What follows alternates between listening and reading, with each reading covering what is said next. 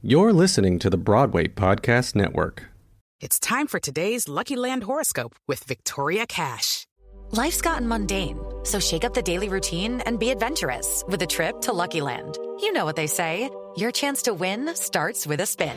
So go to luckylandslots.com to play over 100 social casino style games for free for your chance to redeem some serious prizes. Get lucky today at luckylandslots.com. Available to players in the U.S., excluding Washington and Michigan. No purchase necessary. VGW Group, void where prohibited by law. 18 plus terms and conditions apply. It's time for today's Lucky Land horoscope with Victoria Cash. Life's gotten mundane, so shake up the daily routine and be adventurous with a trip to Lucky Land. You know what they say your chance to win starts with a spin. So go to luckylandslots.com to play over 100 social casino style games for free for your chance to redeem some serious prizes. Get lucky today at luckylandslots.com. Available to players in the U.S., excluding Washington and Michigan. No purchase necessary. VGW Group, void where prohibited by law. 18 plus terms and conditions apply.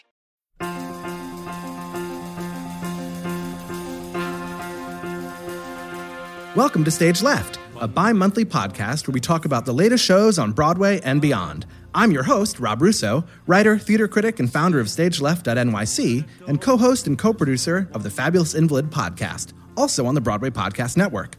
This podcast provides a platform for younger critics and theater journalists with the goal of broadening the cultural conversation to elevate and include as many diverse perspectives as possible. I'm dying to know what's across the road, what's behind the wall, what's around the corner, and what will it take till I find my way? Will it be today? Will it be too late? Wait till you see what's next, just beyond the Joining me this week is David Gordon, theater critic, senior features reporter, and principal photographer at theatermania.com, and current president of the Outer Critic Circle. Welcome to the show, David. Thank you for having me. Yeah, delighted to have you. Um, and returning for round two is Casey Mink, senior staff writer at Backstage. Welcome back, Casey. Thank you so much. I'm so excited to be back. Yeah, I wish this, this was the kind of show where I had a couch, so I could be like, "Welcome to back to the couch." It's okay. That, Unfortunately not. honestly, Yeah, speaking of we're bad just angles, a at a couch table. never, Yeah. never flattering.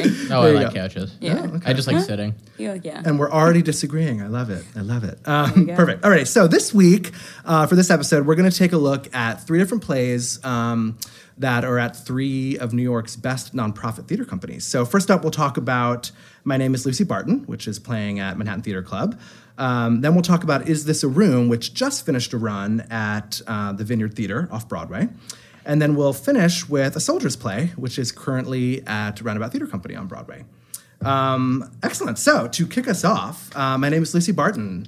Um, this is a one woman show uh, adapted by the book um, by Pulitzer Prize winning author Elizabeth Strout, um, in which Laura Linney plays uh, Lucy Barton, spoiler alert, um, a woman who wakes up after an operation to find her estranged mother at the foot of her bed. And Also played by Laura Linney. also played by Laura Linney. Spoiler alert, Playing number her two. mother, yeah. Exactly.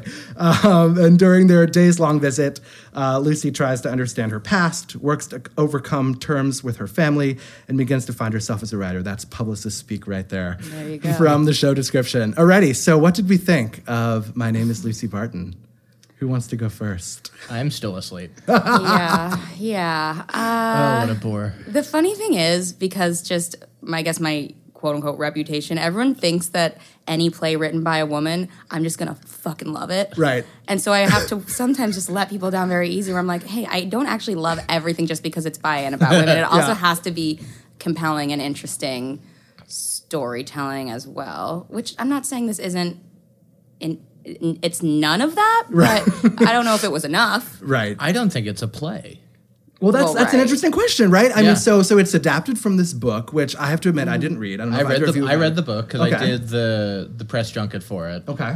And Rona was there, and Elizabeth Strout was there, and Laura. And I had read the book. Yeah.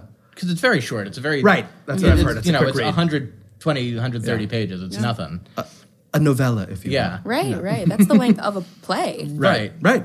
Yeah. And this to me was just like sitting in a theater listening to, you know, an audiobook lull me to sleep, which is fine. Not Mm. it? a- Yeah, I don't know. an audio an audiobook lulling me to sleep is fine. right, right. Not in a theater Not in a at theater. prices that people pay. And it's one of the best selling shows in Manhattan Yes. Theater Club history. Yes, it's unbelievable. I mean, I will say thank goddess for Laura Linney Yes. because Oh, she unless tries so hard. unless Yes. competent hands, I mean that play wouldn't even be.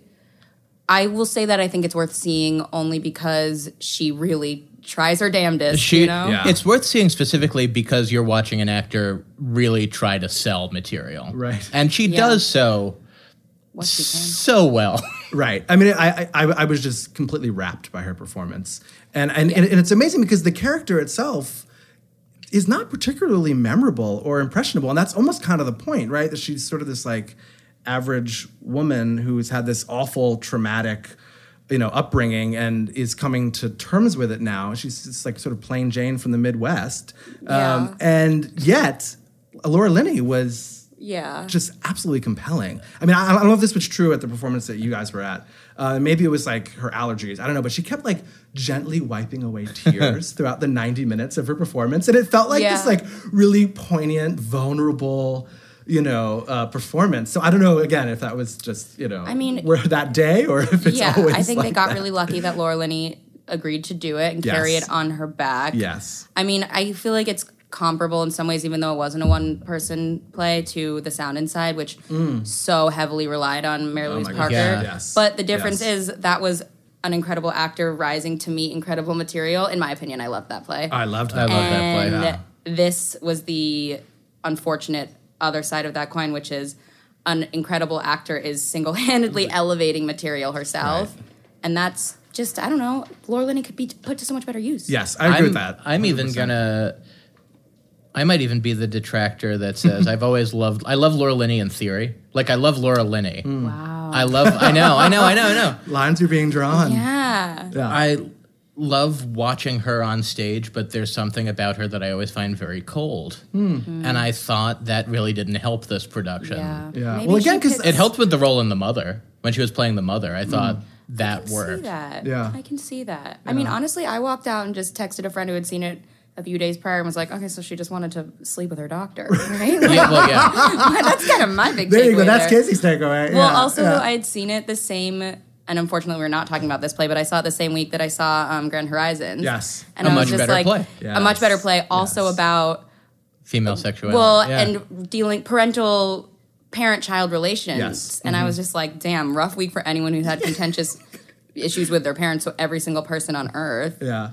but that play is much better. But we're not talking about it. No, I agree. I mean, David, you touched on something earlier, which to me is like the key takeaway, and it's what I wrote about mostly in my review, is anytime you're adapting something for the stage, I feel like you need to have a reason why you've chosen to adapt it. Mm. Why can't it just live on its own terms? And Mm-hmm. this to me, I mean, the biggest tell of this entire production is the fact that Penguin Random House Audio is recording it as like a live, you know, taping of a show, which Mm-hmm. is just like an audiobook. well, which I find really interesting that Penguin is doing it, not Audible. Well, right. That's the thing. Audible does this at Yes. the Minetta Lane Theater Yes. downtown, and they do it. I think incredibly well most of the time. I mean, they did. They presented that Carrie Mulligan play, Boys Girls- and Girls Girls, and Girls and Boys. Boys. Yes. One of those. Yeah. Yeah. Which I, I did not like. Okay. Oh, I well, loved it. that's a really Oh my weird- gosh. Okay. I did not. Absolutely. I'll watch her do anything. I think though. about, but I think about that play all the time, and Yeah. it, it was very impactful in the room. And I think there was there were moments that were synesthetic, and they worked with all of the visual and the audio, the audio and everything. But it also does work as an audio play. But this, you're totally right. It just could be an audio play, and you don't get anything additional from having seen it as well. I also think I think I think the they went into it specifically saying we are going to do this as a vehicle for Laura Linney. That's Mm-hmm. just what I've gathered from the beginning. That and that's never a certainly No. feels that way. start. and I think they specifically wanted to keep it in this format. Why I don't know, but everybody I know that has seen My Name is Lucy Barton has walked out and said, "Why just one other actor? Just put another actor in." Right. make it a play. Right. I mean, cast an amazing actor like Holland Taylor as her mother. or Kathleen something. there you go. Chalfont, We're you know, going. anybody, yeah. We're going. Seriously, yeah. Well, that's. I mean, that's that's the, the thing about a one person play that can be so incredible. I don't know if, if either of you saw. Um, speaking of Audible, Harry Clark, Oh yeah. which I mean, Billy Crudup played like what, like eight different characters, Yes, and yes. he summoned. No, I think each more. I one's- think it was, yeah, like, 25 or Yes, something. Mm-hmm. it was unbelievable, and he summoned each one so specifically. And also, that show, unlike this one, was basically him on an empty set, and Right. Yeah. everything that you saw was in your head. And what drove me crazy about the design of this production, it's Bob Crowley, right? Who's Yeah. Mm-hmm. like one of the greatest designers, you know, to work on Broadway and theater gener- in, in general. And literally, she would be like, and then we were in the cornfields, and then a cornfield would appear in the background. It's like, I don't need to see a picture of a cornfield. Right. Just talk about a cornfield, and I can be complicit in the theater making. there were a that's lot happening of here. bizarre directorial design choices. Yeah. It reminded me of when they did Heisenberg, which Mary Louise Parker, we're just Mm. Yes, going to yeah. talk about Right. Mary Louise Parker. Fine. this is a Mary Louise Parker show. when now. they did Heisenberg at City Center, and it was Yeah. in the tiny space. It was in the really tiny space. It's a two-character Mm. Mm-hmm. Stage two. play, stage two, and they had the actors on all sides. Right. And then they moved it to Broadway, and they had the actors. Uh, they had the audience on all sides again Mm-hmm. on stage, yeah. on stage. And for this one, they had audience on stage also, but they brought the set out a little bit and changed the seating configuration in the front orchestra by Right. putting by making it a Right. thrust, but ever so slightly. And so it just struck me as they were trying to s- get into to create intimacy Hmm. in a way that just felt really artificial and just made it worse for me because I spent the en- I, well Right. I spent that entire show looking at people dozing off on stage Oh, a girl legit fell asleep in the front Right. row on stage. which is when I very saw it. unfortunate for Right. Laura Linney to have very that dis- energy being fed to you and on very stage. distracting for me Right. because I kept saying to myself, God, I wish, God, I'm not, I'm glad I'm not there, but God, I wish I Right. could also doze right It's now. Uh-huh. so it's hollow. It's you're, it's exactly what you're saying. It's like these really hollow gestures of intimacy where it's trying to say, "Look how intimate we are." Yeah. Mm. And actually, on stage seating for that play is entirely it does it's ill fitting. It doesn't work at And she all. doesn't play to them very much At all. either. No, she Yeah. doesn't. I was Honestly, very I've never confused by thought of that. her as being a cold actor, but she was cold in this. You're right. Damn. Some revelations happening on stage. I live. mean, Sorry, I don't want to change your opinion of Laura Linney because I love Laura Linney too. we all love Laura Linney. I mean, Yeah. we're Right. not, we're not she's one of the greatest rewriting- actors of her generation, if I First, can I'm- say so. Right? Yeah, Uh, yeah, yeah, I definitely think so. I also certainly think she's probably very likely to get a Tony nomination for this. if not win. okay, well, Win. take it easy. Wow. I think Mary Louise Parker. Just one more thing about Mary Louise Parker. I'm worried that Mary MLP. Louise Parker is going to cancel herself She's out. going to be but double that's- nominated. Oh, that's right. She's Yeah. going to be But double that's nominated. that's a conversation for four months from now. yeah. right? yeah. If I'm You'll have not to on come this back. Tony's yeah, episode, I know. It's the so second help time you put me. in the plug for the Tony's episode. I'm just Casey, letting it be- you're invited. You guys hear that? It's, It's binding if happening. you say it on a I- podcast. it's happening. I also I also just want to bring up, and this is something that I've made fun of to friends at work everywhere. That play is staged. My name is Lucy Barton is staged in such a way where she's sitting on the bed and she's one character, and then she turns her back. Yeah. it's staged like a Thirty Rock one person. Yeah. Where it's like yeah. I'm going to stand to my right and I'm going to be one character, then I'm going to stand to my left and be another character, And then I'm there is gonna- that one moment where she says, "And my name is Lucy, Lucy Barton," Barton. and Well, everyone's just like, she did the thing. "She did the thing." That's that was, that was the lead of my review. It's like that moment you dread where Right. they, where the, the, the titular line is is said Yeah. aloud, you know. And I literally she said it, and in my mind I said, nobody asked. Literally, is that supposed to be some revelation what your name Yeah. is? It's on You my know what? ticket stub. This truly has been a soldier's play. Right. It was the real Marilyn was in front of us all along on Smash.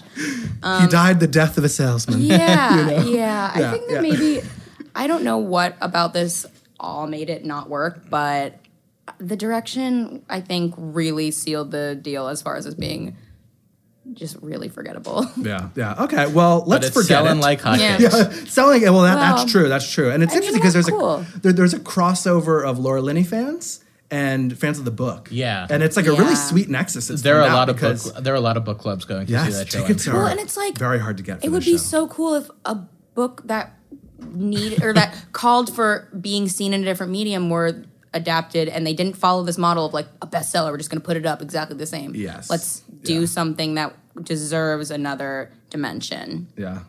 Yeah, the whole thing feels a little too contrived and commercially driven. Okay, so let's move on now to our second play of the episode. Um, we're going to talk about Is This a Room? Which, like I said at the top, um, just completed uh, a re- a return engagement at uh, the Vineyard Theater downtown. Um, in this piece of documentary theater, constructed uh, verbatim from the FBI transcript of the June 3rd, 2017 interrogation of 25 year old former Air Force linguist Reality Winner, which seems like a fake name, but it is in fact the character's name and the person's name. Uh, in the show, the audience witnesses the interview and charging of Winner with leaking top secret evidence of Russian interference in the 2016 election. It's a real life story that is still unfolding because Winner is still in prison, uh, serving a five year sentence for uh, violating the Espionage Act. Um, so this was a really, really interesting piece of documentary theater. I thought it was really cool. yeah, I'm obsessed with it. I'm yeah, absolutely obsessed with it. It was like at the end of last year, all I was telling people to do was go see Is This a Room and go see Our Dear Dead Drug Lord. Ah. yes, which they're both gone now. They are both but- gone now, unfortunately. But that's why we're, uh, that's why I wanted to talk about this piece because I feel like it was it was a bit of a toast of the town last fall. slow burn. It's yes, slow for sure. burn. And then all of a sudden, towards the end of the run, everyone was freaking out about Right. it so And much it's- so that it came back. And it's very polarizing. yeah. Um, You either really love it or you really don't, which Yeah, well, I, I, have thought some was- thoughts that we that we're gonna get into because Yeah. I I'm not I don't love it as much as I as I suspect uh, the two of you did. Well, first of all, I mean I, I I love documentary theater and I'm like Mm-hmm. here for any time someone wants to take a verbatim anything. And put I've it been on- seeing a lot of documentary theater this month, actually. yeah. What else? Did you see the courtroom? No, I didn't see. I haven't seen the courtroom yet, but you know, from Fires in the Mirror back in the fall. yeah. Mm-hmm. Mhm. Then I saw How to Load a Musket. Oh, yes. Talene Monahan's play about See it? war reenactors, which was really interesting. Yeah. And then I saw something at the Art New York theaters last night called Border People, which is like Fires in the Mirror, and it's one guy playing eleven different characters, uh, immigrants, uh, people in the South Bronx, African American, Latino, Muslim, and it's just stories of borders and not just like physical borders, but racial, cultural, religious, and I don't know if it's uh, just something in the ether that all of these shows are starting to pop up, or if documentary theater is making a resurgence. But I feel like is this a room is at the forefront of a movement that's beginning. Mm-hmm. Well, in an age when like we're like questioning truth and fact, I mean, perhaps there is this desire, this yearning to like get to the root of things It's- yeah. and, and put live, real stories on stage verbatim. And it's from, funny you because know, it's it's the fact. it's diametrically opposed to sort of the escapism, which is also something that we're all craving a little bit more Yes. right now in these uh For sure. these times. We'll call them that. Yeah. well, it's interesting. So, so first of all, I loved Emily Davis's performance. Oh, she as was so Reality good. Winner. I think she was unbelievable. I think it's one of the most incredible performances I've ever seen in Literally. my life. Yes. I've never seen a performance like Yes. that in all my years. It's of so theater trite to going. say, but it felt like one of those performances where like she wasn't acting, like she was living. Well, she it's was so being. it's so But- unassuming. yes. the naturalism Yeah. of all these. I mean, obviously, in documentary theater, you hope that naturalism is just sort of implicit, but oftentimes, I have seen it. The actors aren't. It's it's tough. It's a really tough thing to do. But her performance as reality winner, it's haunted me. I saw it in December, and I, I have not stopped thinking about it. It's just, it is so. It's like just a roller coaster ticking very slowly, and all of a sudden, it just the bottom falls out, and Mm-hmm. you I don't know. Give her give her trophies. Yes, it goes please. from it goes from zero to a hundred really quickly. Yeah. like in a way that you don't even realize. It's like oh shit! It just something just happened. So the so the the thing I do have an issue with with this show though, okay. is I feel like it would benefit from more of a frame, which is to say that you arrive at the theater, you sit down, you witness this interaction between the FBI and this woman. Um, you don't necessarily know you un- unless you bring to the theater your own knowledge of the story Because it just because it just stops. It, doesn't. It just ends. because the story hasn't ended. Right. She's still in prison, She's and this literally is this still is in like jail. you know it's still unfolding before our eyes. Um, so But it's also nothing other than the transcript. So it Right, goes where correct. the transcript goes, and Correct. then And the And transcript there are ends. some really sort of jarring moments where there are omitted sections from the transcript that they have a really cool way of speaking of great direction, they have Yes. a really cool way of letting us know that they're that things that we- were redacted. Yeah, we don't know. from the transcript. But but that's part of it too, because you know I read in the intro that it's you know that she leaked this document referring to Russian interference in the 2016 election. I don't believe that's ever said in the play. I don't recall hearing it. I, I think the I believe the the substance of the intelligence was in fact one of the redacted moments, unless I'm misremembering.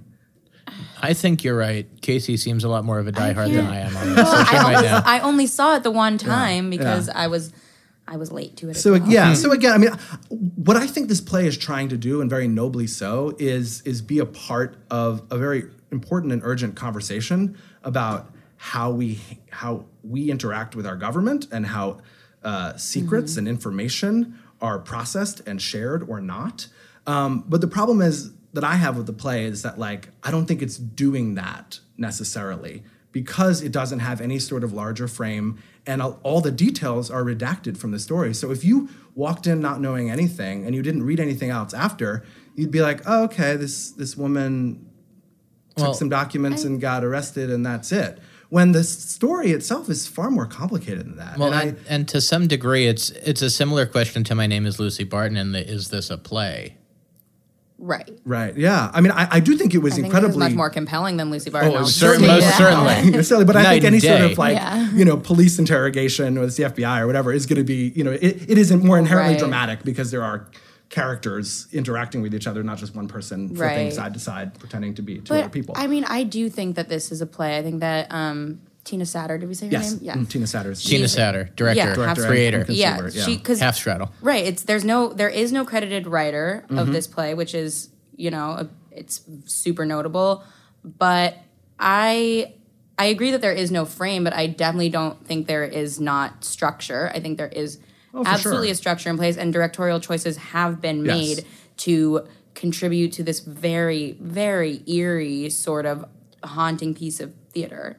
It's very well crafted. I my, my, my just concern is that it seems untethered from any sort of larger conversation about the morality or the ethics or the legality of what actually occurs in the show itself. I kind of wish it was one of those plays where it ended and they bowed, and because there is no ending, because Right. life is still happening, no one really knew it was over. And to me, it just sort of felt like Mm-hmm. maybe to some degree of what you were feeling. I wish there was more.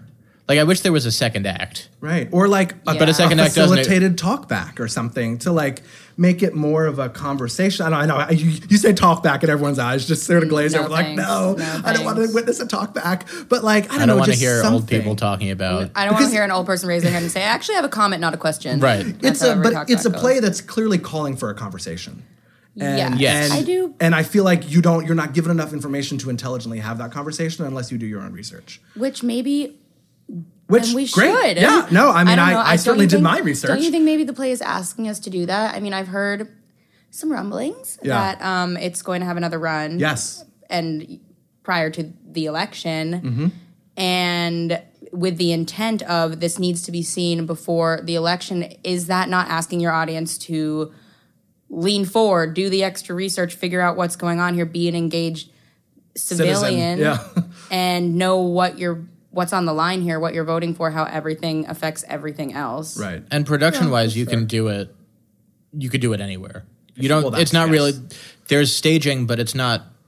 You know, it's not a huge set. You can do it on folding chairs. You could do it as a reading. You could do it To do it on Broadway. on Broadway. You should do it. On Well, it, it, in that way, it reminds me of the courtroom, right? Which has been done in a variety of different settings. I still need to across see the that. city over the course of the past year, and that is a verbatim transcript of a trial of, of, of an immigration trial, and then Act Two is the appellate version of it. See, so, but but there, there was more of an arc to the story because you Right. get the more complete story. Here, the story Right. is that she's similar still to in prison, right? another play that I love, which I brought up Yes. last time I was on this Casey, what podcast. play would that be? Um, have I told you about what the Constitution means to me means to me? No, but actually, just excerpting those those Supreme Court cases. right. That I guess is sort of to your point.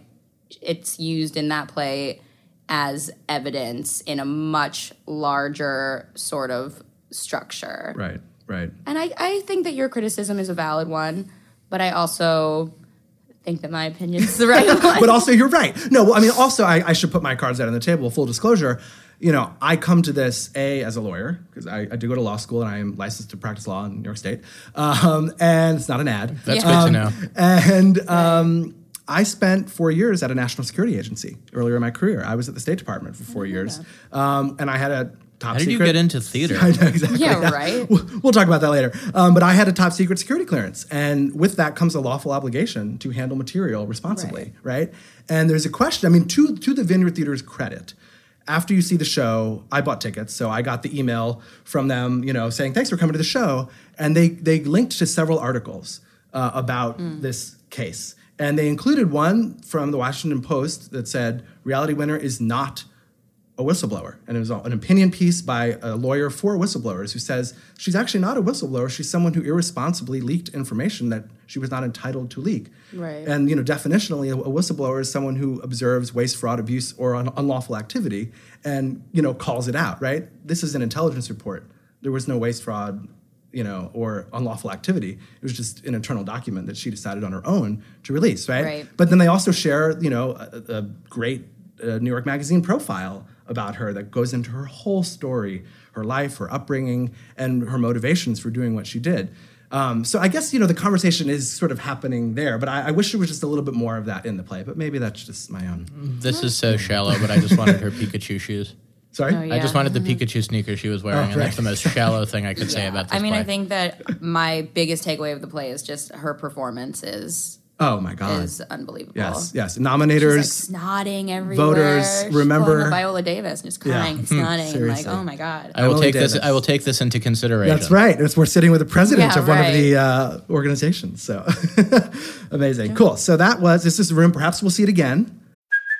Hey, it's Kaylee Cuoco for Priceline. Ready to go to your happy place for a happy price? Well, why didn't you say so? Just download the Priceline app right now and save up to 60% on hotels. So, whether it's Cousin Kevin's Kazoo concert in Kansas City, go Kevin, or Becky's Bachelorette Bash in Bermuda, you never have to miss a trip ever again. So, download the Priceline app today. Your savings are waiting.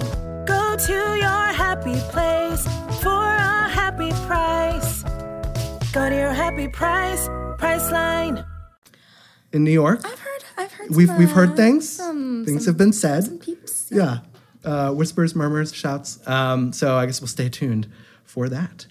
Moving on to our third show of the episode, we're going to talk about a soldier's play. Uh, so this is a play that's uh, currently a Roundabout Theater Company production at the American Airlines Theater. Uh, I should say Lucy Barton is currently playing at the Samuel J. Friedman Theater, um, and i- is this room is closed, so you can't get a ticket. Um, but a soldier's play uh, takes place on an army base in central Louisiana in 1944 at the height of World War II.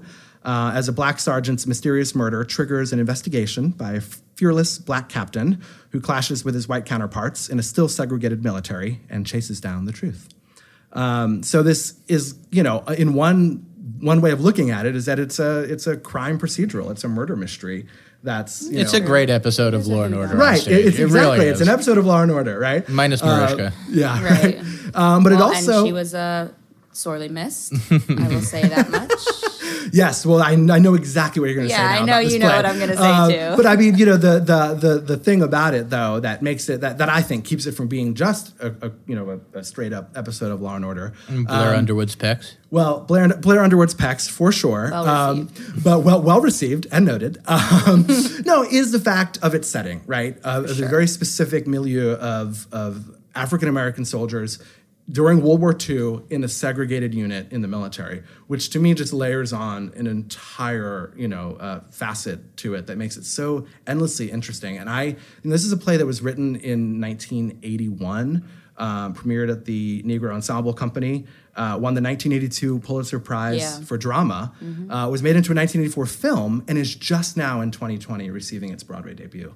Um, and I have And to it's say- still a controversial play. yeah. I mean, I, I, I have to say kudos to the Pulitzer Prize Board of 1982 for having the like prescience to see that this is, was a work that that would continue speaking to generations for decades to come and wasn't just a flash in the pan. I mean, they've always been more progressive than the Tonys. Well, they yeah. they awarded three women last year. There you go. so- There you go. Okay, so Everyone's- Casey, you you are, you've already alluded to one strain Okay, of yes. criticism Well, but you've about just the play. you've just said so much, so many true things, and I don't in any way, shape, or form want to undercut the s- historical significance. The I mean, just the theatrical significance of everything you just said. However, any play that could exist exactly the way it does right now, with those on stage and those off, if every woman on earth disappeared, I'm just I'm never gonna be able to get all the way behind. And obviously, the, it, this is not about you know straight white men, so that's cool. Sorry, as But- the as as, As a, the straight It's As okay. a straight I, white man. I accept your apology somewhat, but it's and I I did write this on Twitter, so it's not surprising. But I just there were yes, it is a story about about non-white soldiers, but there were also you know non-white women uh, in, in war adjacent times as well. And obviously, we're not going to retroactively go back and you know add them into this play. It was a different time, but I mean, just it's also there's a male director, like, and it had me thinking about how many times that's happened on Broadway where the entire cast and creative team were women. And the only thing I could think about in the last decade is Eclipsed. Lifespan of a Fact didn't that have an entirely female? But there were two was men in writ- the it was cast. Oh, that's in the cast. And it was and it was written- written by three guys. yeah. Okay, all right, So all right, it's just all right. directed That's right, by that's a fine. lady. I just I'm just, Well, just no, remembering the that press had an- release, and- right? And, actually, I want to clarify what I mean by because there are female uh, creatives in the, on the technical side, but when I say all female principal creative team, that means writer, Right. Mm-hmm. director, and in musicals, composer. Um, and yeah, it's just a bummer. And then I I posted this on Twitter, and then it came to my attention that there are four plays this season, of which that is true, really? where there's I, I saw this and I All was trying male to think of cast them and off the all top male. of my head. Um, it's a soldier's play. Um, the new base or the baseball revival. Oh, take me out. Take me out. Um, that that mammoth play. Unsurprisingly, Uh, American Buffalo. Um, Spelled G R O A N. Uh, You'll have to come back for that episode. Oh, fourth with a one? pleasure. and then there's one more. It'll come. It'll come. But we I hope it doesn't. we- honestly. Sorry, yeah. Okay. Well, that's I mean completely completely but fair and I just want valid. to say it one more time. yeah. This wh- everything you said about this play is true. It's a story worth telling for sure. It's just a little bit of a bummer that it's one of four. Right. You know. Right. Right. Right. Well, I mean, Roundabout Theater Company, to their credit, I, I think three or four seasons ago, there was a lot of criticism and Yeah. very much deserving that they had produced yet another all-white season where every single cast Yeah, was this white, is very where every single unlike writer was Roundabout. white. Yeah, so I mean, I think that they're very intentionally trying to change course. And Kenny Leon has said that he's, you know, he's been working with Todd Hames to like, you know, Yeah. have a conversation and you know be involved in like bringing some works by artists of color and casting people of color to be on their stages because they are one of the preeminent nonprofit theater companies in New York. They've been around for over 50 years. Yeah, Maybe the I mean, it, certainly I, I, I think they're they might be the oldest. yeah. I will other say than the public. I will say as far as Oh, round as far as roundabout productions go on that level, this one this one certainly didn't strike me as anything in their milieu for that reason, but Mm-hmm. also because it felt cohesive. Nothing. there are very few things that I You're see gonna it. get some angry publicists right? in your Uh-oh, inbox. uh-oh. you know, so be it. yeah. Yeah, Uh, I'm a critic. You're right. There you are. True. And I've been, you know, I grew up in New York. I've been seeing roundabout co- theater company shows since I was a kid. yeah. And, you know, for a while back in the early to mid 2000s, it f- often felt like they would have three dartboards the dartboard with the play, a dartboard with this Q list celebrity that they can cast in it, Yeah. and the dartboard with Yeah. the, I'm going to get in trouble for this. uh, but in the past couple of years, they've been, and well, and to some degree, the Rose Tattoo sort of feels that way. Mm. Yeah. Which I mean, talk Uh, about immediately incohesive. Right. I Right. mean, that production was all over the place. It was terrible. it was it was awful. Yeah. It was so bad. No one knew what play they were in. Least of all, poor Marissa Tomei. but- Let it be known that I'm not saying any of this. Yeah. uh, but a soldier's play had a cohesive idea. Mm-hmm. It all felt like they were in the same play, True. yes. and it was one that it just it had me from the start. It could be my love of procedurals because it is Yeah. at heart a procedural. It is a lawyer coming in and interrogating people until he finds out and ruling out suspects until he finds out the story. And Premise I don't wise, know about it's you guys, pretty but simple. I, I did not know how it was going to end. Like I, I, I was completely on the, on the edge of my seat until the end of the show, and totally w- wrapped up in the mystery of the story. Although Mm-hmm. I read afterwards that it's uh, it's a It's loosely Billy- it's Billy Budd. It's Billy Budd, which I you know of course I should have seen that coming, right? And then I would have known you know sort of what the I'm glad I didn't know though. I made it Yeah. fun. Me too. And I had fun. Yeah. I feel like I everyone's gonna think I shit all over the No, show. I did not no, mean to no. at all. I had a fun time. Yeah. And It's a I really fun- loved the ending that I don't want to give away. it's a f- right. it's a fun watch, and that's Mm-hmm. the thing. It's it's the sort of play where you go and you want a bucket of popcorn because it's like, oh, this is Yeah, like really But also, good. please don't do that. Right? because No, that's gross. I don't It's advocate that at all. But but it's like mel- it's like good fun, like melodrama. yeah.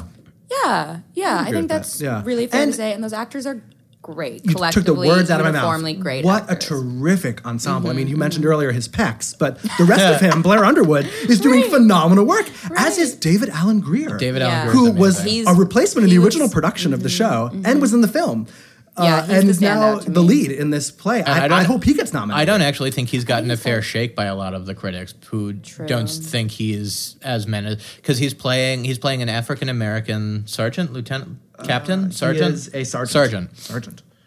and his character is an unrepentant racist. Right. And I mean, just in terms of what this play does, you rarely see any sort of material in the entertainment industry where you have a black character that is racist to other black characters. Right. And again, speaking to how just ahead of its time this play was, I mean, this was forever ago. Yeah. Forty years. Yeah, forty years ago.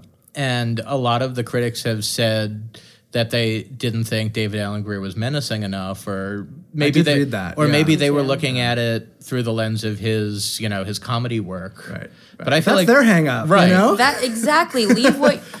This is all about. I mean, this is obviously part of a much broader conversation, but everything that we bring with us into the theater is so informs our reviews. Yeah. For example, I mean, just in our heads or I just pointed out is just a room, right? The fact that I'd worked at the State Department for four years Exactly, totally Yeah. informed the way I exactly, which witnessed is- that story. Also, I why went to take see issue with speak, so many reviews. speaking of David Allen Gray, I went to see Porgy and Bess at the Met the other night, Mm. and the only thing I couldn't get Audra McDonald and Oh, Norm Lewis out of my head as I was Yeah. watching Porgy and Bess Mm. Yeah. hang-ups. Yeah, Anyway, Um, yeah, I thought David Allen Greer was great. Well, I it's a thought Blair phenomenal was ensemble. Blair I mean- was great. All of those actors Yeah. who played the the members of the And platoon. wait, I mean, just learned that one of those actors uh, used to be a famous pro- a professional Yes. athlete. Namdi, Namdi Yes. who plays She's married who to had- Kerry Underwood. Washington. Yeah, Oh my god! Oh, it all, That's how I think of the him. Kenny as Leon Kerry stuff, it Washington's all uh, makes Yeah. sense. uh, husband. Yeah. yeah. I, I just mean, want how to cool though. while with a public platform, I just want to give a shout out to a guy on the ensemble named J. Alphonse Nicholson, Yes. who played a soldier who was driven into madness by the taunts of David Allen Greer's character. And I thought that guy was phenomenal. I've seen him before, but I thought he was Yeah. phenomenal. They were all really They were really There good. was so Solid much truth and performances. humanity on that stage, and it's a testament to the writing, of course. I mean, Charles Fuller, the playwright, Yeah. um, who's uh, still alive. Um, Yeah, he and Doug Turner were the original director for, uh, from Negro Ensemble Company were there on opening night. oh, cool. Yeah. Oh, that's great. Um, yeah, I mean, it's so so incredibly written, giving such rich material for these actors to Yeah. play. Not not a single one of those characters was stock. Right, And and then the, te- the the skill that they brought to their performances, and, And they- the, the the singularity of the vision of the piece. And they all and all of the every actor in the play, you know, some of those actors have three lines. You know, Jared Grimes, who's this great tap dancer, uh, is in it. He was in After Midnight. He was in the Radio City Music Hall Spring Spectacular several years ago. and he's Laura for those, Star for those Lo- yeah. keeping notes. And he was this he's this great tap dancer and he's given like tap moments in this, but every role is just so well tailored by Kenny Leon to Mm-hmm. the distinct personalities of each actor in it, which for a large scale ensemble piece you never really see anymore. True. yeah. There are there are not that many directors that can manage to do that with such finesse. And honestly, what a perfect tie-in to the first show we talked about, which was Yeah. lacking that entirely. Yes. And it, ha- it, it that piece had a brilliant actor to work with, and it just didn't take advantage of it at all. I think this play does the exact opposite of that, and really sort of recognizes and distills every person's talent, and em- makes just a really strong, cohesive end product. Yeah, it's, it's a perfect perfect example of where the the sum is greater than the no the, the total is greater than the sum of its parts. We're not mathematicians. Whatever that No. whatever that saying is. I went into theater for a reason. Yeah. there you Yeah, go. that's how my brain don't work. Yeah, but kudos to, to Roundabout. I mean, I I, I, I was Mm-hmm. very impressed with this. I th- to me this is one of the best Roundabout productions I've ever seen in a lifetime of theater going. And so it doesn't sound like I'm completely shitting on Roundabout. I value Roundabout. I do like Roundabout a lot, specifically the off Broadway stuff, I was which just always gonna is, say their their underground, the stuff underground and their- stuff is great. yeah, Yeah. They've programming. championed a lot of great playwrights who've gone on to do really cool stuff. Yeah. hundred percent, hundred percent. Um, Absolutely. I'm sorry, Roundabout. I don't hate you. you know what? No, but I mean, it's it's it's an open secret in New York, right? Pe- People criticize, and th- th- there is an inherent tension in, on all these nonprofit companies, right? And Manhattan Theater Club gets its share of criticism too for Sure. exactly the same thing, which Exactly. is they have to You have to fill get celebrities. the theaters, right? They have to get they they they exist purely on the money that they can raise from people buying tickets and from their generous donors, and they have right? to make their subscriber base Correct. So there's that as tension, well. right? Yeah. And Yeah. and you know, Well, and it's that's fascinating. I mean, that's a larger conversation, but I did a thing not to not to uh, go full Casey Mink, but I I did a thing with Oh, Carrie damn. Coon. I did a, a feature with Carrie Coon the other day because she's doing the Tracy Let's Play Bug at Oh, I'm going. Steppenwolf, and it was really it was really interesting to hear her talk about how when they were starting production of the play. They were going through any celebrity name they can think of that has theater chops that would be willing to commit to doing the play in Yeah. July, and then they couldn't find one. So she was just like, "I'll do it." yeah meanwhile, she's she's a bit of a celebrity herself. She doesn't think so. i mean like 200 of us watched the leftovers so they're not going to fill a broadway Oh, theater but That's her point, but I still disagree. she i mean she's one of the greatest living actors of I'm all still time, thinking of so- her performance in that play. I'm forgetting the title of that was at New York Theater Workshop. Mary Jane. mary jane Mary saw that Jane. place oh my god i'm so glad that i got to touch on carrie coon this week Yeah. I did that Mary. specifically for you. thank you so Do, would you like to say anything about Katrina Lank while we have Well, the floor? while we're you know, I'm just here- getting all your themes, Casey. I mean, they're in rehearsals There- for company right now. there you go. Okay. Those company photos are really hot. The the- like the marketing photos. I am it's really wearing hoop sexy. earrings, and Katrina Lang wears hoop earrings in the company promotional. there you go. All right. So it's all all coming All together. full circle. There you Constitution, go. Katrina Lang, Carrie Coon. We're done. Oh, and Amy Adams. Okay, bye. Helen Hunt for me Okay. and my wife, All right. There you go. Uh, and specifically my wife. we've gone off the rails. Okay. Edit this out. Well, Sorry. uh, that I think concludes our our, uh, our conversation for the week uh, for this week uh, of um, these three shows. Um, before we wrap up, I was wondering if both of you could share with folks listening to this where they can find you and your work online. Casey, we'll start with you. God, as everyone knows, I'm just on Twitter all the time. me Um, too.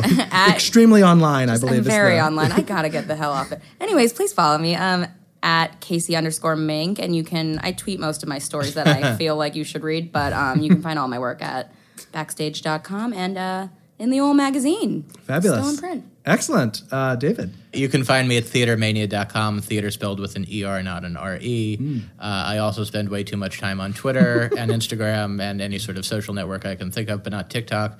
Uh, Mr. David Gordon, G O R D O N. Perfect. Awesome. Um, and I have to put in a little plug um, for Off Broadway Week, which uh, runs from February 10th to 23rd. Uh, yes, that's technically two weeks, but uh, we can't quibble too much. Uh, during this time, you can get two for one tickets for 33 participating shows. You should check it out. Uh, support Off Broadway Theater. We love Off Broadway Theater. Uh, you can go to nycgo.com slash Off Broadway Week for more information. There's a dash between all this. So I'll say nycgo.com slash off dash Broadway dash week. And that's Off Broadway Week. And that's Stage Left for this week. Thank you guys so much. Thank you. Thank you. Be back for the Tonys. Just across the road, just behind the wall, just around the corner. A new bit of history there, right? Something you all might underestimate. But when That's it for this week. Stage Left, the podcast, is a co production of the Fabulous Invalid LLC and O&M Etc., and a proud member of the Broadway Podcast Network. This episode was edited and engineered by Jamie Dumont and Charles Van Kirk. And special thanks to Jason Robert Brown for our theme song, Wait Till You See What's Next, from his spectacular album, How We React and How We Recover. You can find this podcast online at stageleft.nyc, on the Broadway Podcast Network website, on iTunes, and wherever you listen to podcasts. And as always, you can read my archive of reviews at stageleft.nyc and find me on Twitter at stageleft underscore NYC. Thank you for listening. I hope you'll tune in next time. Wait till you see what's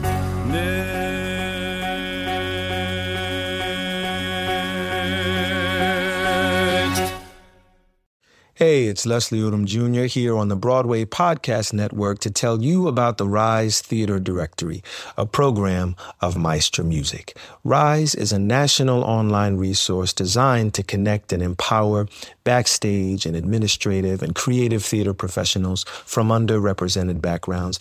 If you work, or aspire to work in the theater community, this can help you find your next project. And if you hire theater professionals, search the Rise Theater Directory to find your next team. Create your profile now and get more information by visiting risetheater.org. That's theater with an R E R I S E T H E A T R E dot org because only together we rise. Hey guys, it is Ryan. I'm not sure if you know this about me, but I'm a bit of a fun fanatic when I can. I like to work, but I like fun too. It's a thing. And now the truth is out there. I can tell you about my favorite place to have fun Chumba Casino. They have hundreds of social casino style games to choose from, with new games released each week. You can play for free anytime, anywhere and each day brings a new chance to collect daily bonuses. So join me in the fun. Sign up now at ChumbaCasino.com. No purchase necessary. VGW Group. Void were prohibited by law. See terms and conditions. 18 plus.